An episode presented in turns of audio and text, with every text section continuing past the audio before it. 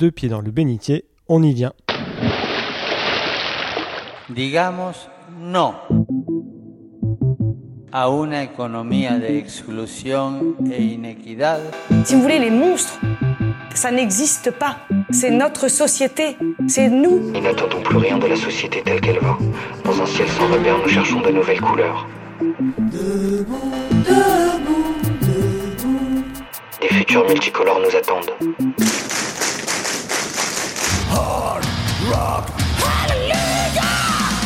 How dare you?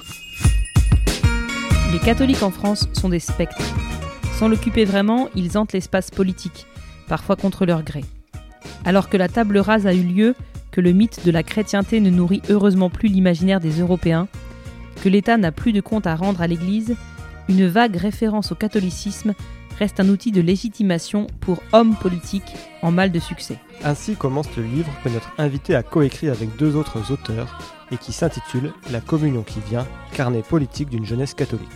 Au cœur d'une campagne pour les élections présidentielles où les débats ne nous semblent pas toujours à la hauteur des enjeux, il n'est pas inutile de faire un détour par là où la politique a commencé. Il s'agit bien de la philosophie.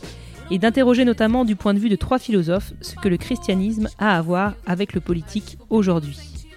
Et pour parler de tout ça, nous sommes allés retrouver Anne Wallace, qui est professeure de philosophie et donc co-autrice de ce livre avec Foucault Giuliani et Paul Colra. Bonjour Anne. Bonjour. Anne, alors tu es membre du café associatif Le Dorothy à Paris, où nous sommes actuellement. On va peut-être commencer par là. Est-ce que tu peux nous dire ce que c'est que ce lieu? Euh, oui, le café euh, Dorothy, c'est un café atelier euh, animé par des chrétiens, mais euh, ouvert à tous, enfin qui avait vraiment pour vocation de d'être un lieu de vie du quartier et euh, d'articuler plusieurs dimensions de l'existence, c'est-à-dire euh, le travail manuel, la formation intellectuelle, euh, l'action sociale, et en fait de vivre concrètement et collectivement, de se mettre en condition pour vivre collectivement l'évangile et donc par l'accueil inconditionnel, par l'articulation du travail et de la pensée, par différentes activités. Alors c'est en s'inspirant de ce lieu et de son grand frère ou sa grande sœur, on ne sait pas trop ce qu'il faut dire, le Simone à Lyon, que vous avez eu envie de décrire ces carnets politiques. À quelle nécessité cela répond euh, pour vous et pourquoi maintenant, à quelques mois l'élection présidentielle? Euh, bon, d'abord, on n'avait pas prévu le calendrier, mais ça tombe plutôt, bien. Euh, le livre, il est parti de plusieurs choses, mais je pense d'une colère peut-être partagée euh, de la manière dont euh, les sujets religieux et la question de la foi chrétienne euh, pouvaient être débattus dans l'espace public, la manière dont, on en parlait. En gros, principalement, soit comme que la civilisation chrétienne serait une sorte de ciment de l'identité française. En fait, beaucoup de discours assez identitaires chez les chrétiens ou de questions, euh, disons, plus culturelles, par exemple, si on pense à l'incendie de Notre-Dame et toutes ces questions un peu de, de se ressaisir de questions religieuses, un peu comme euh, une sorte de ciment euh, de l'identité nationale. Enfin, voilà, c'est beaucoup ces, ces choses-là qui nous ont qui nous ont aussi motivés à, prendre la parole, mais à prendre la parole pas, disons, juste comme des éditorialistes ou des gens qui, qui développeraient leurs euh, leurs grandes idées, mais à partir de lieux dans lesquels euh, on essaye vraiment d'expérimenter en fait ce que ça veut dire en tant que chrétien, euh, d'expérimenter l'évangile qui pour nous est déjà en fait une forme de, vie politique puisque euh, l'évangile euh, dit des choses très claires sur la question de l'accueil des migrants, enfin des, étrangers, dit des choses très claires sur euh, le rapport à l'argent et à la communauté. Et donc c'est de se dire que dans notre société euh, capitaliste, on peut pas être chrétien si on se met pas euh, dans des collectifs qui essayent de, de, de, vivre la foi de manière euh, concrète, jusqu'au bout.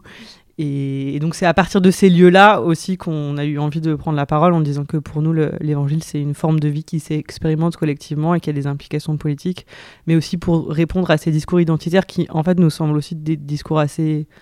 assez désincarnés en fait qui euh, au fond ne partent pas du tout de l'expérience de ce que c'est euh, la foi et la foi vécue collectivement. Et si on rentre un peu dans votre euh, analyse, la première partie de ce livre s'appelle Notre situation politique. Vous y dressez un constat assez dur de l'impuissance politique en France, tout en refusant de souscrire à l'idée assez répandue de la dépolitisation d'une partie de la société, notamment des jeunes. Et vous proposez même au contraire le concept de surpolitisation. Est-ce que tu peux nous éclairer euh, un peu là-dessus? Parce que pas complètement intuitif, on a plutôt l'impression euh, d'un tes intérêts pour la chose politique aujourd'hui. Oui, euh, alors c'est vrai que quand on parle de, dépolitisation, c'est des discours qui, visent à, hum, dénoncer enfin, le désintérêt supposé des, citoyens, mais si on part du principe que la politique se, résout, se résume pour les, les citoyens à la démocratie euh, représentative et donc au, moment des élections, et euh, on va avoir tout un tas de discours moralisateurs pour dire que les citoyens sont désengagés, qu'ils ne votent pas, etc. Euh, pour nous, en fait, ce repli, enfin, ce, plutôt ce, ce- prétendu euh, repli, est plutôt un symptôme, en fait, du fait que, puisque c'est le seul endroit où, en fait, les citoyens peuvent euh, faire quelque chose qui ressemblerait à la, de la politique, mais en fait, qui est une sorte de vague euh, euh, copie de ce qu'est ce qu'est la politique, si on pense la politique comme une manière de s'organiser collectivement sur les questions de, de bien commun. En fait, c'est le symptôme d'une surpolitisation, au sens que la surpolitisation, c'est le fait que nos vies, de manière très intime et dans, dans un grand nombre de situations, sont euh, façonnées par euh, des super euh, structures et des pouvoirs qui sont à la fois politiques et économiques, qui sont en fait des rapports de, de, de, de grande puissance qui déterminent dans une large part, en fait, euh, ce que sont les questions politiques et donc qui vont déterminer des choix collectifs sans que les citoyens aient la moindre, la moindre prise dessus et que en fait on est surpolitisé dans le sens qu'on est pris de part en part dans ces logiques-là de pouvoir. Donc que des pouvoirs s'exercent sur nous qui sont en fait les pouvoirs euh, euh, du capitalisme qui sont euh, organisés notamment par, par les États par les, par les États. Et donc notre enfin notre renversement, enfin le renversement qu'on essaye de, de, de montrer du doigt, c'est qu'il ne faut pas partir d'une idée que on va s'engager en politique à partir d'un point de vue qui serait neutre et qui serait extérieur aux politiques, mais qu'en fait on est déjà pris de part en part dans des relations de pouvoir et que la question c'est plutôt comment on, on lutte pour reconfigurer ces relations-là dans des relations qui seraient déprises euh, du pouvoir dans le sens de l'exercice de la domination. Parce que pour nous c'est véritablement ça que le Christ vient opérer, c'est un renversement des logiques de pouvoir euh, jusqu'à mourir, euh, voilà, de accepter d'abandonner une partie de cette toute puissance en, en, mourant sur une croix et en montrant par là que que les pouvoirs sont injustes puisque c'est les pouvoirs à la fois euh, euh, romains et religieux en fait qui vont, enfin civils et religieux qui vont euh, s'allier euh, pour euh, pour mettre à mort le Christ et donc que que le Christ dans toute sa vie, par tout ce qu'il a fait, le lavement des pieds, etc., mais que le Christ dans toute sa vie et, et la manière aussi dont on peut comprendre Dieu à travers toute la Bible, c'est euh, un Dieu qui renonce en fait à l'exercice du pouvoir et de la domination, et que c'est ça en fait en tant que chrétien euh, qu'on a reçu comme appel, euh, comme manière particulière de, faire de la politique, et que donc c'est pas voilà qu'on va pas s'engager puisqu'on est déjà engagé, mais que on est appelé en tout cas à renverser ces logiques de, surpolitisation ou de, domination par les pouvoirs capitalistes. Et justement, tu parles du Christ, et ce qui est frappant quand on vous lit, c'est que notamment euh, dans cette première partie, cette, euh, notre situation politique, vous, vous refusez le terme de valeur évangélique, alors que c'est plutôt quelque chose, en tout cas quand on discute avec Clémence, que nous, on, on entend très souvent dans nos milieux de cathos engagés euh, pour l'accueil des migrants, pour l'écologie, euh, pour contre le chômage, où on parle euh, de ces valeurs évangéliques qui nous poussent à lutter euh, contre, contre, les, contre les injustices. Euh, pourquoi, refuser euh, ce, terme valeur évangélique qui semble assez, euh, répandu, assez utilisé? Je pense qu'il y a plusieurs choses pour répondre à cette question. C'est que, en tout cas, ce qu'on a en tête particulièrement, ça serait une forme de transformation de la foi en un certain humanisme, disons, qui n'aurait plus besoin de, en fait, qui n'aurait plus besoin de la foi, qui n'aurait plus besoin de la prière, qui n'aurait plus besoin d'une transformation, enfin, euh, transformation individuelle et collective par euh, l'action de Dieu dans l'histoire. Et donc, euh, disons que euh, la transformation de la foi en valeur, ça nous semble en fait déjà coupé de, coupé de la source, c'est-à-dire que pour nous, c'est pas la même chose que d'essayer de vivre collectivement l'évangile dans, jusque dans ses implications concrètes et politiques, puisque c'est quelque chose qui, qui, qui demande de se laisser sans cesse en fait transformé par la prière, par la lecture de, de la Bible, etc., qui n'est pas en fait réductible à, euh, à euh, des valeurs. Et euh, des valeurs, c'est aussi en fait quelque chose qu'on peut, comment dire, qu'on peut, enfin, on peut pas traduire, même si en fait l'Évangile c'est une source qu'il faut sans cesse réinterpréter et que je pense que voilà une des manières d'interpréter l'Évangile, c'est de montrer qu'il y a une quand même, une, par exemple, une valeur particulière qui est euh, euh, accordée euh, bah, aux laissés pour compte, aux aliénés, aux étrangers, etc. Et que dans un sens, du coup, bah, l'hospitalité, on peut dire oui, c'est une valeur chrétienne. mais en fait, ce, qu'on, ce que l'on vise, c'est plutôt un discours qui couperait, qui couperait les valeurs de, de leur source et aussi qui, qui ferait par exemple de l'évangile un ensemble d'idées qui seraient. Euh, enfin, les valeurs, c'est aussi quelque chose qui est monnayable sur un marché et qui ferait euh, de l'évangile, mais coupé de la référence religieuse, quelque chose qui est monnayable sur le marché, je sais pas, des valeurs politiques. Et moi, je suis aussi assez dérangée, par exemple, quand on parle des valeurs de la gauche. Enfin, je trouve que c'est aussi une manière. Enfin, c'est très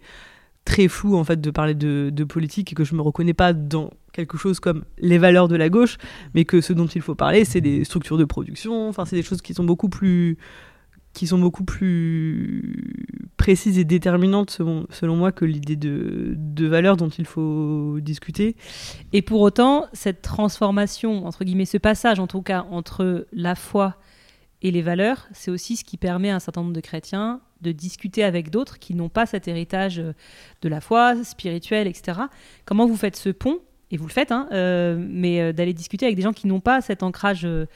non seulement en termes de tradition, mais aussi en termes de foi. parce que c'est plus facile finalement d'aller parler de solidarité parce que le Christ a dit aimez-vous les uns les autres que d'aller ancrer ça dans une vision beaucoup plus théologique.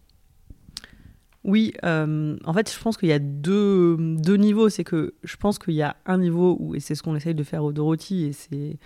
à la fois pas vraiment encore de la politique, en même temps on pourrait dire euh, à un certain niveau aussi, mais c'est de, de vivre collectivement euh, l'évangile et que du coup là on n'est pas dans un discours sur les valeurs,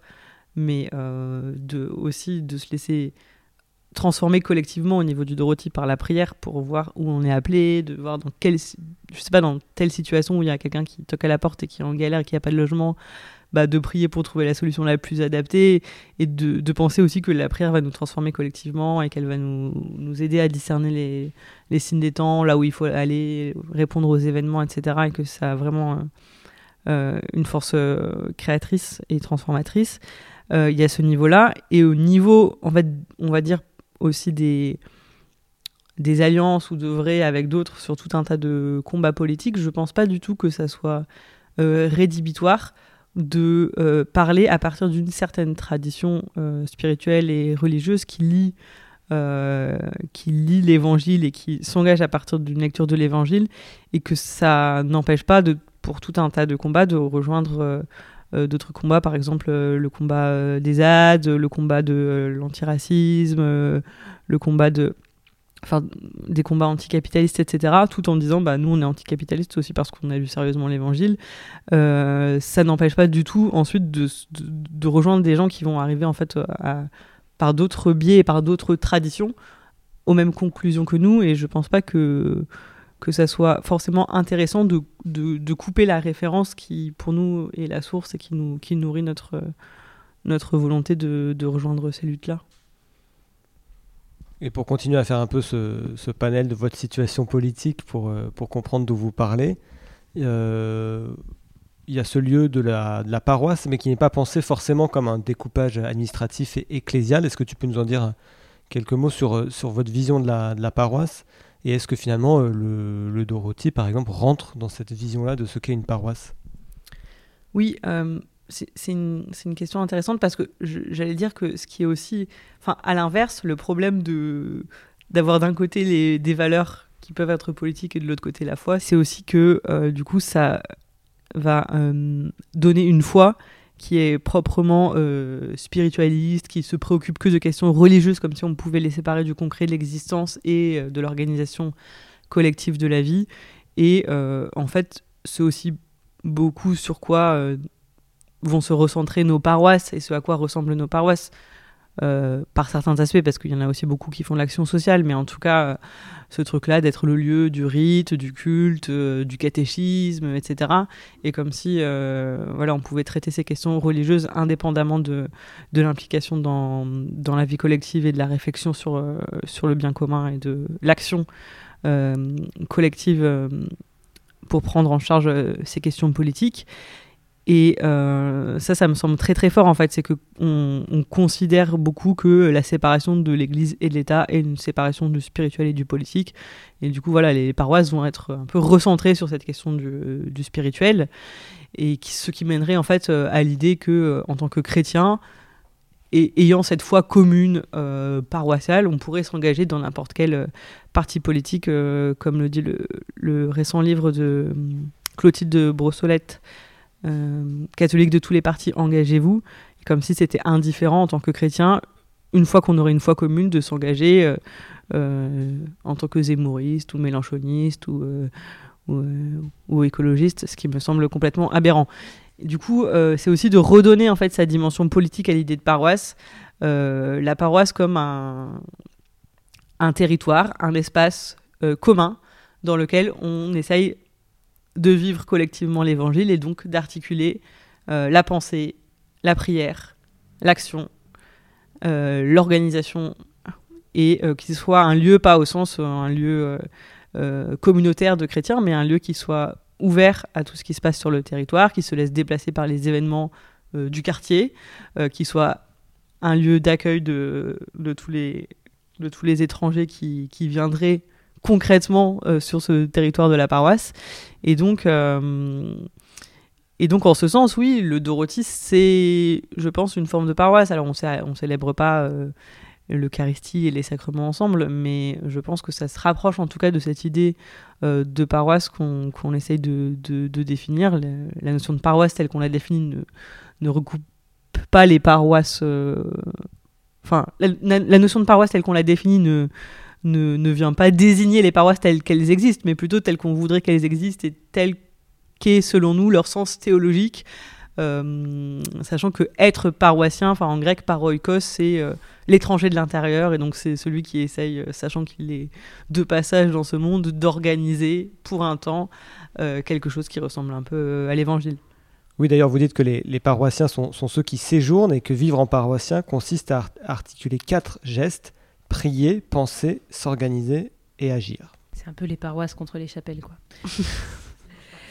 Après cette euh, introduction, vous voulez s'arrêter sur un chapitre en particulier. Le livre est vraiment très riche et on invite euh, les auditeurs et les auditrices à aller le lire, mais c'est le chapitre qui s'appelle Déciviliser le christianisme. Il nous semble intéressant à plusieurs égards, notamment parce qu'il nous invite à repenser la place du christianisme par rapport à notre société et c'est une question euh, qui nous intéresse particulièrement avec Martin, puisque tout notre travail dans ce podcast, c'est de donner la parole à de jeunes chrétiens engagés dans le monde au nom de leur foi. Vous commencez ce chapitre en affirmant que la mort de l'homme blanc est une bonne nouvelle. Vous n'avez pas un peu peur qu'on vous prenne pour des woke? Non, déjà parce que, bon, hormis le, débat euh, sur cette question et le fait que cette. Euh, ce... ce terme est pourri ce terme que ce terme est pourri. Non mais, que par non mais que c'est voilà que ce terme est construit pour euh, désinguer tout un tas de, de questions euh, politiques par des gens qui ne se sont pas intéressés euh, de près ou de loin à ces questions-là. Donc enfin c'est un terme qui n'est pas très intéressant quand il est utilisé de cette manière-là. Mais ensuite, si on considère que être woke, c'est avoir un peu les yeux ouverts sur la situation à partir de laquelle on parle et d'avoir euh, une sorte de hum, d'attention particulière à tous les gens qui sont euh, opprimés par le système ou qui sont pris dans des logiques de domination desquelles il faudrait se déprendre. Alors oui, euh, moi j'assume d'être pleinement woke et je pense même qu'on pourrait dire que le christianisme est un wokisme. Le woke venant de, la traduction de éveillé en anglais. Exactement. Donc cette idée de, déciviliser le christianisme, là, on, a, tiré une toute petite citation sur euh, l'homme blanc, il faut aller voir dans le bouquin, c'est beaucoup, évidemment beaucoup plus euh, étayé que, que ça, mais en tout cas, vous vous en servez euh, pour déconstruire cette image d'une France aux racines, aux racines chrétiennes. Alors c'est une vision hein, très tenace qui ne date pas d'hier, qui ne date pas de l'entrée en campagne, en tout cas de certains candidats et candidates à la présidentielle. Et beaucoup de chrétiens ou de chrétiennes ont construit leur rapport à la société à partir de cette vision des choses. Pourquoi est-ce que pour vous, cette idée des, racines n'est pas convaincante? Euh, bah, déjà parce que euh, ça laisserait entendre qu'il y aurait une civilisation chrétienne. Or, euh, je pense qu'il n'y a jamais eu de civilisation chrétienne si on entend par là une civilisation qui incarnerait pleinement l'évangile. En fait, il n'y en a jamais eu. Et, euh, donc, et ça a aussi réduit euh, le christianisme dans le sens que c'est confondre l'universalité, la vocation universelle du christianisme avec une culture occidentale qui, par certains aspects, s'est laissée bousculer et transformer par le christianisme. Et il y en a des, il y en a des héritages, euh, mais qui par d'autres aspects est complètement anti-chrétienne. Et donc en fait c'est cette idée de, de racine qui nous semble aussi euh, complètement... euh, Enfin cette image de racine qui nous semble pas du tout adéquate, puisque nous ce qu'on dit dans le livre c'est que le christianisme n'est pas une racine mais une greffe dans le sens que c'est un pouvoir euh, de transformation de l'existant, de conversion de l'existant, justement dans cette logique de, renversement du pouvoir, de re- renversement de nos logiques de domination par, par exemple, la logique de service du Christ, euh, nos logiques d'identité par euh, un appel à sortir euh, de nous-mêmes et, et d'ouvrir nos espaces à, à l'accueil de l'étranger. Et donc, en fait, le, le christianisme est plutôt une puissance de déflagration qui vient transformer euh, euh, et s'incarner dans des cultures, mais que ce soit la, la culture occidentale comme dans d'autres cultures. Et ça, je trouve ça, moi, une piste aussi de réflexion très intéressante de voir aussi comment le christianisme va infuser d'autres cultures. Et euh, par exemple, si on regarde un peu les, travaux euh, du synode euh, pour l'Amérique latine, on voit qu'il y a aussi des, choses euh, euh, qui vont nous bous- bousculer justement dans la manière dont peut-être euh, il y a des, des, intuitions et des manières de vivre euh, en communauté ou en, relation avec la création qui sont en fait beaucoup plus chrétiennes que notre civilisation euh, occidentale. Et donc je pense qu'il faut vraiment se déprendre de cette euh, idée de racines en fait qui réfère plutôt à des sortes de mythes de, de fondation euh, politique de la communauté comme si comme si on pouvait référer à une sorte de passé mystifié pour, euh, pour fonder l'unité de la communauté, alors que euh, le christianisme est pour nous une révélation qu'il convient toujours de... euh, Enfin, qui en a en, pas en amont, mais en aval, en fait, à toujours réinterpréter, à répondre à une forme d'appel pour se laisser transformer par le Christ et par l'Évangile, et pas quelque chose qui est donné en amont dans une sorte de passé euh, euh, mythifié, comme si le christianisme euh, avait existé au sein d'une civilisation dans des temps immémoriaux, qu'il suffirait de, retrouver cette, ce, ce mythe en fait politique. Et donc ça signifie aussi sortir de la conception de la foi, euh, qu'elle soit chrétienne ou autre, hein, comme d'une identité. Oui, exactement. Euh, ça, c'est vraiment une, euh, une idée qui nous apparaît assez fondamentale et qui a été un peu aussi un des motifs pour nous d'écrire ce livre. C'est la transformation en fait de la foi en une identité. Une identité, c'est quelque chose qui qui va en fait euh, diviser d'un côté ceux qui appartiennent à l'identité et de l'autre euh, ceux qui en sont exclus.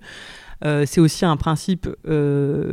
qui va chercher à fonder une unité sur, sur un, un arrasement des, des singularités, une sorte de violence qui, qui vise à, à, à, unifier dans, dans un ensemble de, euh, de présupposés, d'idées, etc et donc qui va plutôt écraser les singularités euh, et c'est un peu aussi les logiques d'abus de, pouvoir, de fusion euh, qu'on peut qu'on peut percevoir aussi à l'œuvre dans, dans les communautés chrétiennes. Alors qu'au contraire, la foi, c'est une puissance qui nous appelle à sortir de nous-mêmes, vers Dieu, vers les autres, euh, et même à nous dire que nous n'avons pas non plus d'identité personnelle, dans le sens que euh, Dieu est déjà à l'intérieur de nous, donc il y a un- déjà un principe étranger euh, à l'intérieur de nous qui vient un peu déplacer cette question de, de savoir qui on est, comment on se définit, etc. Puisqu'en fait, c'est pas tellement la question de savoir comment on se définit, mais plutôt à quoi on est appelé. Et donc, en fait, la, foi, c'est vraiment quelque chose qui, qui nous décentre. Ça ne veut pas dire qu'on ne peut pas avoir une multitude d'appartenances culturelles, langagières, sociales, etc. Mais que, en fait, on n'est pas appelé à s'identifier euh, à ces conditionnements euh, sociologiques ou, autres, qui certains sont, sont bons. Je ne veux pas dire que tous les conditionnements sociologiques sont, sont à rejeter, mais en tout cas qu'ils sont toujours secondaires par rapport à notre appartenance au Christ, qui est première. Et donc, euh, en fait, c'est pas la logique de l'identité qui, qui est au centre de, de la foi chrétienne et des communautés chrétiennes, mais au contraire plutôt la logique de l'appel et de, de la sortie, de la sortie de soi, de la sortie de, euh, vers les périphéries, comme dit aussi le pape François. Et ces racines chrétiennes, elles sont aussi agitées pour s'attaquer à l'islam, euh, qui serait vu comme une religion euh, conquérante face au christianisme occidental. Et ça nous arrive hein, d'entendre des catholiques sincèrement inquiets de voir nos églises se vider pendant qu'ils auraient l'impression que la société serait de plus en plus peuplée par des musulmans. Vous avez intitulé la partie sur le rapport à l'islam Nous n'avons rien à défendre contre l'islam. Tu, l'as dit euh, en, début de cet entretien, le, le Dorothy, du coup, c'est un café euh, associatif euh, porté par des chrétiens, donc très ouvert à, l'autre, à, l'étranger dans, le quartier, et même de plus loin. et, donc aussi les, musulmans, et je pense que tu, nous en racontais un peu avant cet entretien, il y a pas mal de rencontres aussi qui se, passent ici ou qui se vivent à partir de, ce qui est proposé dans ce café. C'est cette expérience du, du, Dorothy, de la rencontre ici, qui vous permet aujourd'hui d'affirmer que nous n'avons rien à défendre contre l'islam? Oui, c'est cette expérience, c'est sûr. Euh, euh, c'est vrai que euh, bah, pour nous, déjà, c'est un désir profond en fait, de rencontrer des musulmans, de savoir comment ils vivent leur foi, d'échanger et aussi de partager sur, sur, le commun, voire d'agir ensemble. Enfin, on était plusieurs, par exemple, à s'être retrouvés du Dorothy et d'un café associatif musulman qui s'appelle Noon euh, au moment des, violences euh, policières pour prier ensemble en partant aussi du, de l'idée que le, la référence à Dieu comme le Dieu de la justice, c'est vraiment quelque chose qui est commun aux chrétiens et aux musulmans. Et donc, en fait, on avait essayé de concocter une sorte de prière un peu interreligieuse autour de cette question du, de la justice de Dieu. Euh, pour euh, prier euh, au moment des, des violences policières et qui attaquait particulièrement en fait des, des communautés racisées dans laquelle, dans laquelle il peut y avoir des, pas mal de musulmans, mais aussi, aussi des chrétiens. Et, et voilà, cette expérience que ce lieu aussi de, du Dorothy, bah, en fait, c'est un lieu, c'est pas parce qu'on est chrétien que c'est un lieu qui, qui est qui, ne rassemble que des chrétiens et c'est pas non plus un lieu qui est porté uniquement par des chrétiens. Dans l'équipe euh, et dans les bénévoles, il y a aussi des musulmans et qui se retrouvent assez bien en fait dans ce qu'on vit ici et ça leur euh, parle aussi euh, du point de vue de, leur foi. voilà, il y a notamment des jeunes qui, viennent du foyer à côté, qui est un foyer de, de, Maliens, qui sont très très impliqués dans la vie du lieu et, avec qui on peut aussi avoir des échanges sur nos, nos foi respectives. Donc c'est aussi de partir de cette idée que, enfin, de cette expérience que c'est aussi une source, euh, des sources différentes, mais en même temps qui, qui, motivent aussi des, engagements partagés. Euh, par rapport à la question de la, de la peur euh, d'être grand remplacé par les musulmans. moi, c'est vrai que c'est toujours quelque chose qui m'a, enfin, que j'ai jamais réussi vraiment à, comprendre, mais parce que pour moi, c'est évident que que c'est justement confondre la foi avec euh, quelque chose de l'ordre du rapport de force, c'est qu'on n'a pas du tout à être euh, dans un rapport de force quand on est chrétien, mais on a simplement à témoigner de notre foi et c'est, le reste, ça nous appartient pas. Donc moi, c'est vrai que c'est des logiques qui, qui m'énervent profondément, mais aussi, euh,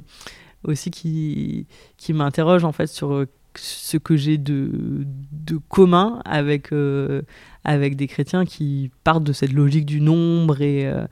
et voilà. Enfin pour moi s'il y a euh, d'autres croyants d'une autre religion sur le territoire français qui ont envie de vivre leur foi bah, moi j'ai plutôt envie de les rencontrer et je trouve ça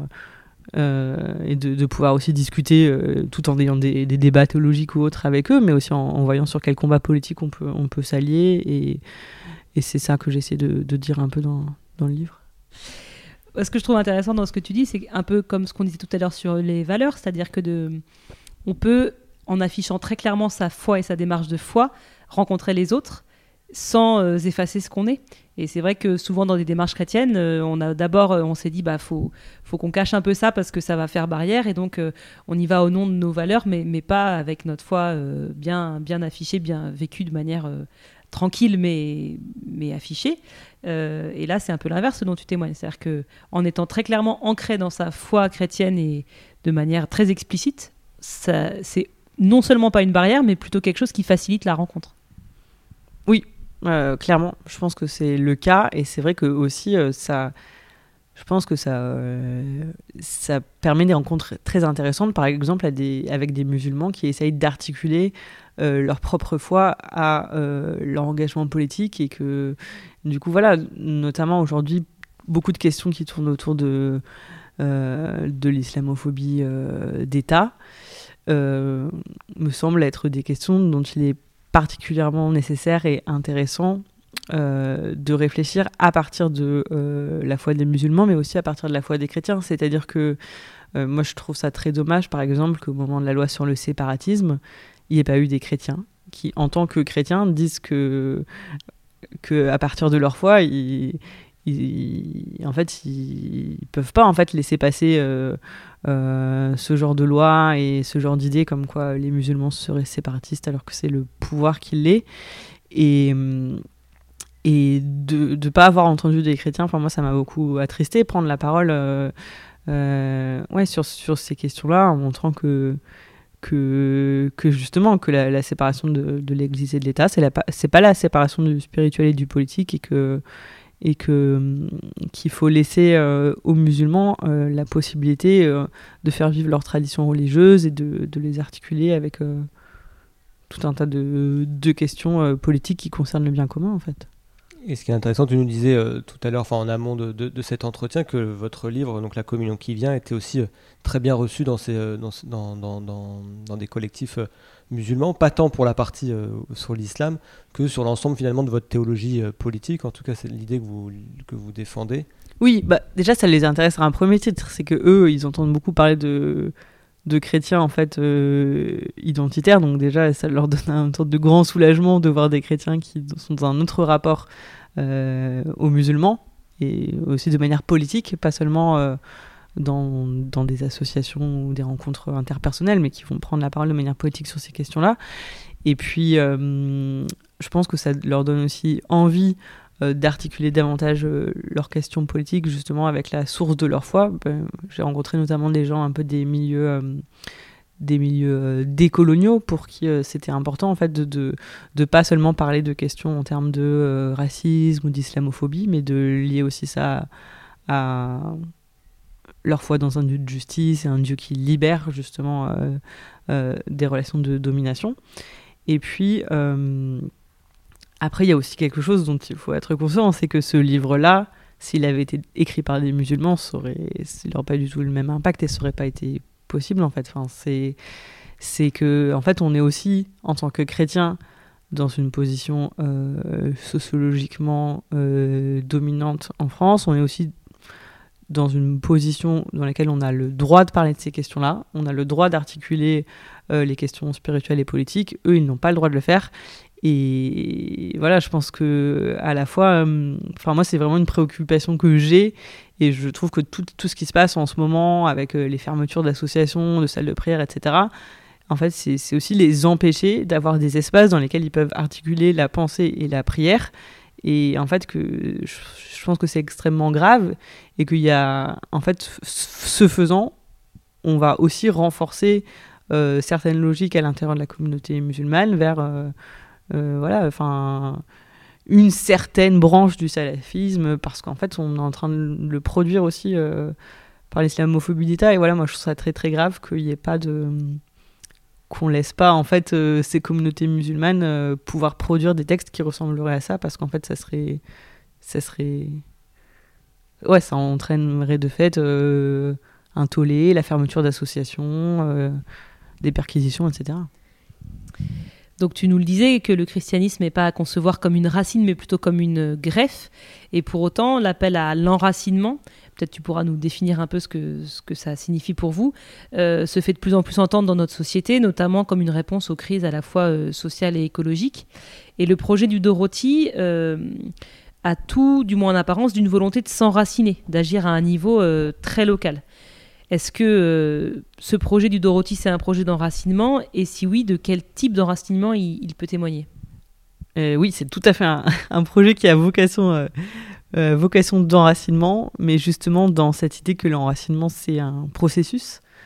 c'est-à-dire de c'est ouvrir euh, des espaces dans lesquels il va pouvoir se passer quelque chose, dans lesquels on va pouvoir être bousculé par les gens qui vont venir, donc répondre à des événements, euh, répondre à, des appels, des demandes, et en fait essayer de travailler à, réunir des conditions matérielles pour, et spirituelles pour pour vivre dans un point de l'espace euh, l'évangile. Euh, mais ça pourrait être un autre projet. Enfin, je veux dire que pour nous, les, les ZAD, c'est des lieux d'enracinement dans lesquels on essaye, dans un point de l'espace, de vivre quelque chose et de, de, se laisser euh, aussi transformer mutuellement de, à partir de la question de qu'est-ce que c'est d'habiter un espace en commun et de. Et de et selon d'autres logiques que celle, celle du capitalisme.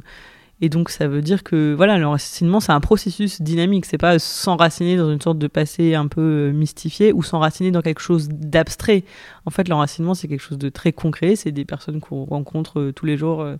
euh, dans le quartier, c'est des gens qui sont en galère, c'est parfois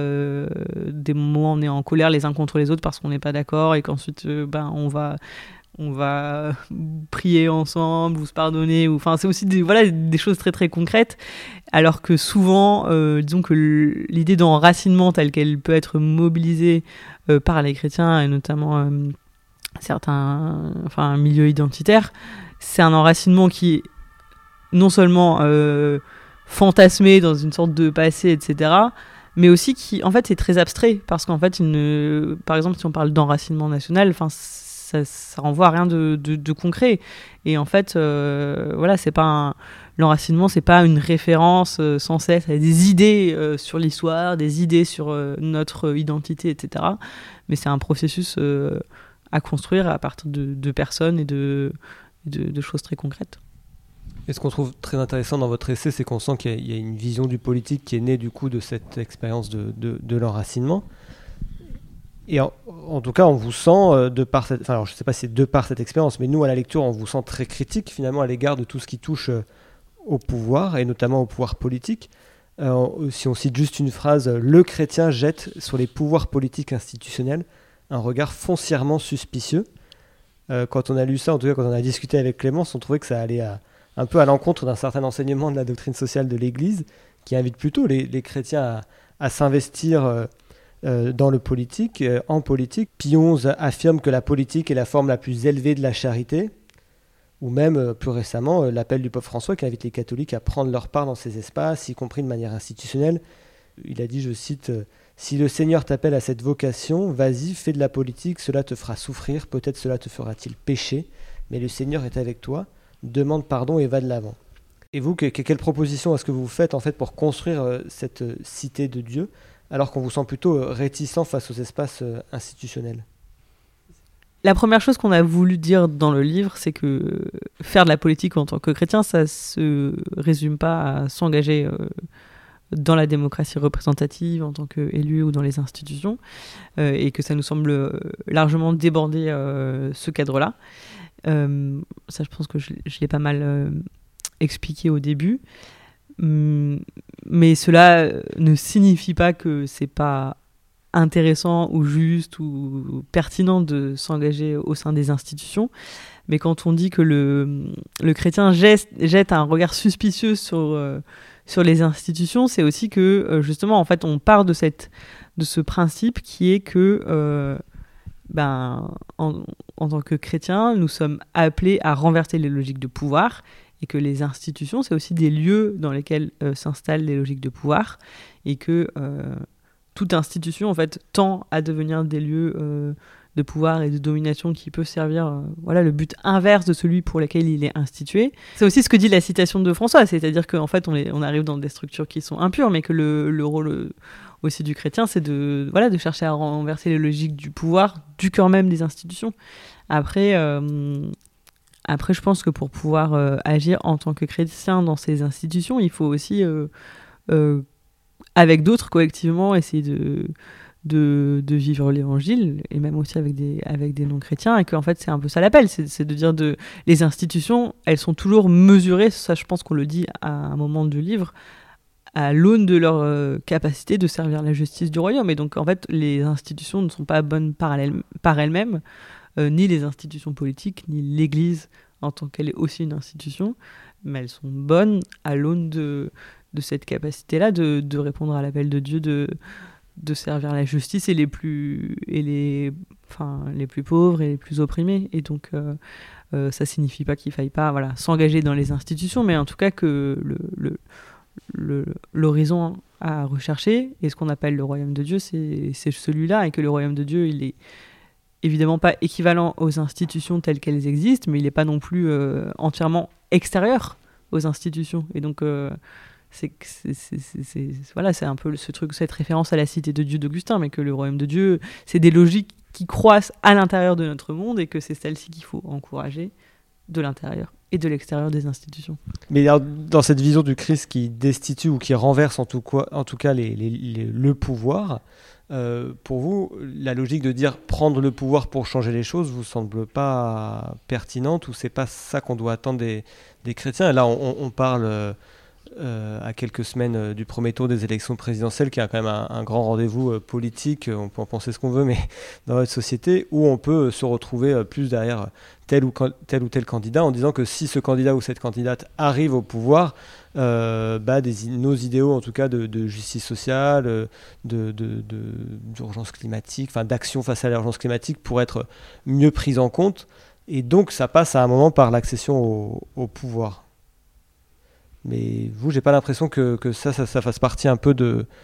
je sais pas si on peut dire votre programme ou votre plan d'action. Disons qu'en fait, c'est pas spécifiquement ce dont on parle. Ça veut pas dire que euh, on dit qu'il ne faut pas voter ou qu'il faut pas choisir pour un moindre mal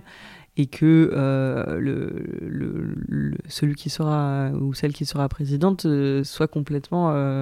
indifférent c'est pas du tout ça qu'on dit. Après, c'est, c'est plus, disons qu'il y a un, un, premier niveau qui est plus théologique de dire que le rapport euh, au pouvoir du chrétien, c'est la destitution, mais euh, euh, dans le sens que l'horizon à atteindre, c'est, c'est que chacun se déprenne de, de, son pouvoir et ceux qui exercent notamment les pouvoirs les plus, les plus néfastes. Après, il faudrait distinguer entre le pouvoir et la responsabilité, voilà, mais euh, ça ne veut pas dire que euh, qu'on ne va pas euh, voter pour un candidat qui, selon nous, va permettre mieux qu'un autre de, de, de, faire avancer les questions de justice sociale. Merci, l'entretien touche à sa fin et donc dans cette nouvelle saison, on demande aux invités de venir avec un extrait d'évangile qui nourrit leur pensée, leur action. Qu'est-ce que tu avais envie de nous faire partager? Donc j'avais envie de partager le lavement des pieds. Bon, c'est un, évangile qui me bouleverse toujours à chaque fois. Euh, justement parce que euh, voilà, c'est un appel à la fois personnel et à la fois collectif de, de remplacer les, les maîtres par les serviteurs. Et notamment que euh, ceux qui exercent leur pouvoir en tant que maîtres et en tant que dominateurs se fassent les serviteurs de tous, et je pense que peut-être on pourrait un peu distinguer, mais en fait, ça voudrait dire exercer, si on a une responsabilité, l'exercer en, tant que, en tant que serviteur. Et euh, déjà, moi, la phrase du début de l'évangile, euh, Jésus, ayant aimé les siens qui étaient dans le monde, les ama jusqu'au bout. Euh, voilà, enfin, ça me bouleverse pas mal. Et je peux lire un peu la suite si vous voulez au cours d'un repas, alors que déjà le diable avait mis au cœur de Judas Iscariote, fils de Simon, le dessein de le livrer, sachant que le Père lui avait tout remis entre les mains et qu'il était venu de Dieu et qu'il s'en allait vers Dieu, il se lève de table, dépose ses vêtements et prenant un linge, il s'en ceignit. Puis il met de l'eau dans un bassin et il commença à laver les pieds des disciples et à les essuyer avec le linge dont il était saint. Et puis, euh, la toute fin de, de, de, ce lavement des pieds, quand donc il leur eut lavé les pieds, qu'il eut repris ses vêtements et se fut remis à table, il leur dit Comprenez-vous ce que je vous ai fait? Vous m'appelez maître et seigneur, et vous dites bien, car je le suis. Si donc je vous ai lavé les pieds, moi le seigneur et le maître, vous aussi vous devez vous laver les pieds les uns aux autres, car c'est un exemple que je vous ai donné pour que vous fassiez vous aussi comme moi j'ai fait pour vous. Ça me semble un appel très fort justement à, à, devenir les serviteurs et notamment les serviteurs des plus pauvres. C'est-à-dire que moi mon espoir c'est que euh, tous les tous les patrons euh, de, de, grandes multinationales ou que toutes les personnes qui, euh, qui oppressent en fait des travailleurs se mettent au service de ceux qui les esclavagisent et je pense que c'est ça l'appel du lavement des pieds entre autres. Merci Anne pour cet entretien euh, très riche qui nous donne, en tout cas qui personnellement me donne beaucoup de, grains à moudre pour la suite. Donc on est parti de votre euh, ouvrage écrit à, à, 3, La communion qui vient, carnet politique d'une jeunesse catholique. On n'a pas vraiment euh, pu aborder tous les sujets, c'est un livre qui est, très dense. On vous invite sincèrement à le, à lire, à le parcourir et, à, à vous en saisir. Et même si vous habitez bah, à Paris ou pas trop loin, euh, pas très loin en région parisienne, n'hésitez pas à passer une tête au, au Dorothy, vous aurez toujours euh, quelque chose à, découvrir ou une personne à rencontrer. Et quant à nous, on se retrouve très bientôt pour un nouvel épisode, et d'ici là, mettons les maîtres au service.